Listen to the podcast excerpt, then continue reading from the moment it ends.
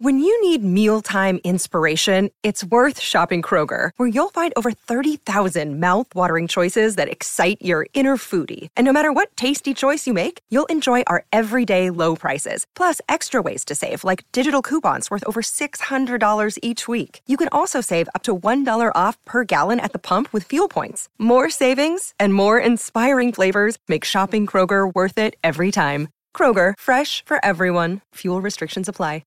Another day is here, and you're ready for it. What to wear? Check. Breakfast, lunch, and dinner? Check.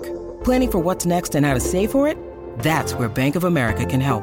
For your financial to-dos, Bank of America has experts ready to help get you closer to your goals. Get started at one of our local financial centers or 24-7 in our mobile banking app. Find a location near you at bankofamerica.com slash talk to us. What would you like the power to do? Mobile banking requires downloading the app and is only available for select devices. Message and data rates may apply. Bank of America and a member FDIC. Quels sont les pires anachronismes dans les films d'époque? Merci d'avoir posé la question. Dans le film Deux heures moins le quart avant Jésus-Christ de Jean-Yann, sorti en 1982 et censé se passer dans l'Antiquité romaine, on voit des chars avec des pneus et des gyrophares une lampe de bureau, une casquette de baseball ou encore un micro et une caméra. Ces anachronismes sont ici voulus puisqu'il s'agit d'une parodie de Peplum, que je vous conseille d'ailleurs. C'est très drôle. Mais dans d'autres films d'époque, il arrive fréquemment que des anachronismes involontaires soient relevés par les experts. Comment est-ce possible? L'anachronisme, c'est une erreur de chronologie qui consiste à insérer un objet ou un concept qui n'existe pas encore à l'époque illustrée dans une œuvre cinématographique ou littéraire. Il y a pourtant bien des consultants historiques sur ce type de projet, mais ce n'est souvent pas leurs compétences qu'il faut remettre en question. Il faut plutôt se tourner vers les choix artistiques des réalisateurs, la plupart du temps liés au goût du public actuel ou pour enjoliver la narration.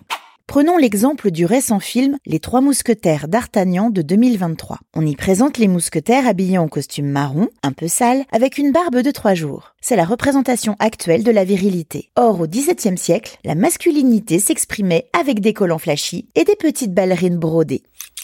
Dans Titanic, quand Rose pose nue pour Jack qui lui fait son portrait et qu'elle lève le bras, les spectateurs de 1997 s'attendent à voir une aisselle parfaitement épilée, ce qui n'était pas la norme en 1912.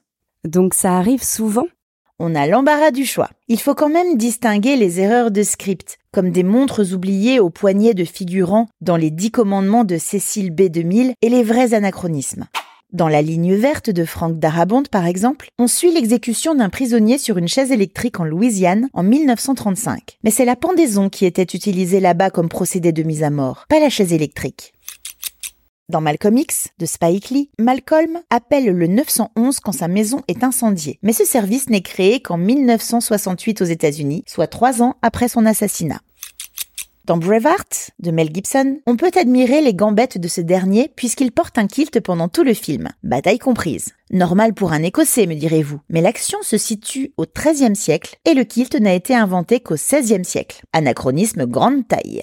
Ça n'épargne donc pas les grands films. Oh non, on en trouve chez de grands réalisateurs comme Stanley Kubrick, Francis Ford Coppola ou Brian De Palma.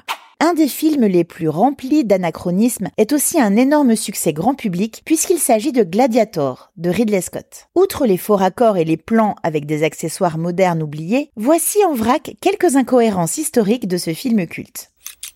Dans un combat dans le Colisée, on voit un gladiateur se battre avec une arbalète, arme qui n'existait pas encore. Les armures des soldats romains sont identiques. C'est joli pour l'image, mais à l'époque, toutes les armures étaient différentes selon les familles. Pareil pour les uniformes de la garde prétorienne. C'est très élégant le noir, mais en réalité ils étaient rouges.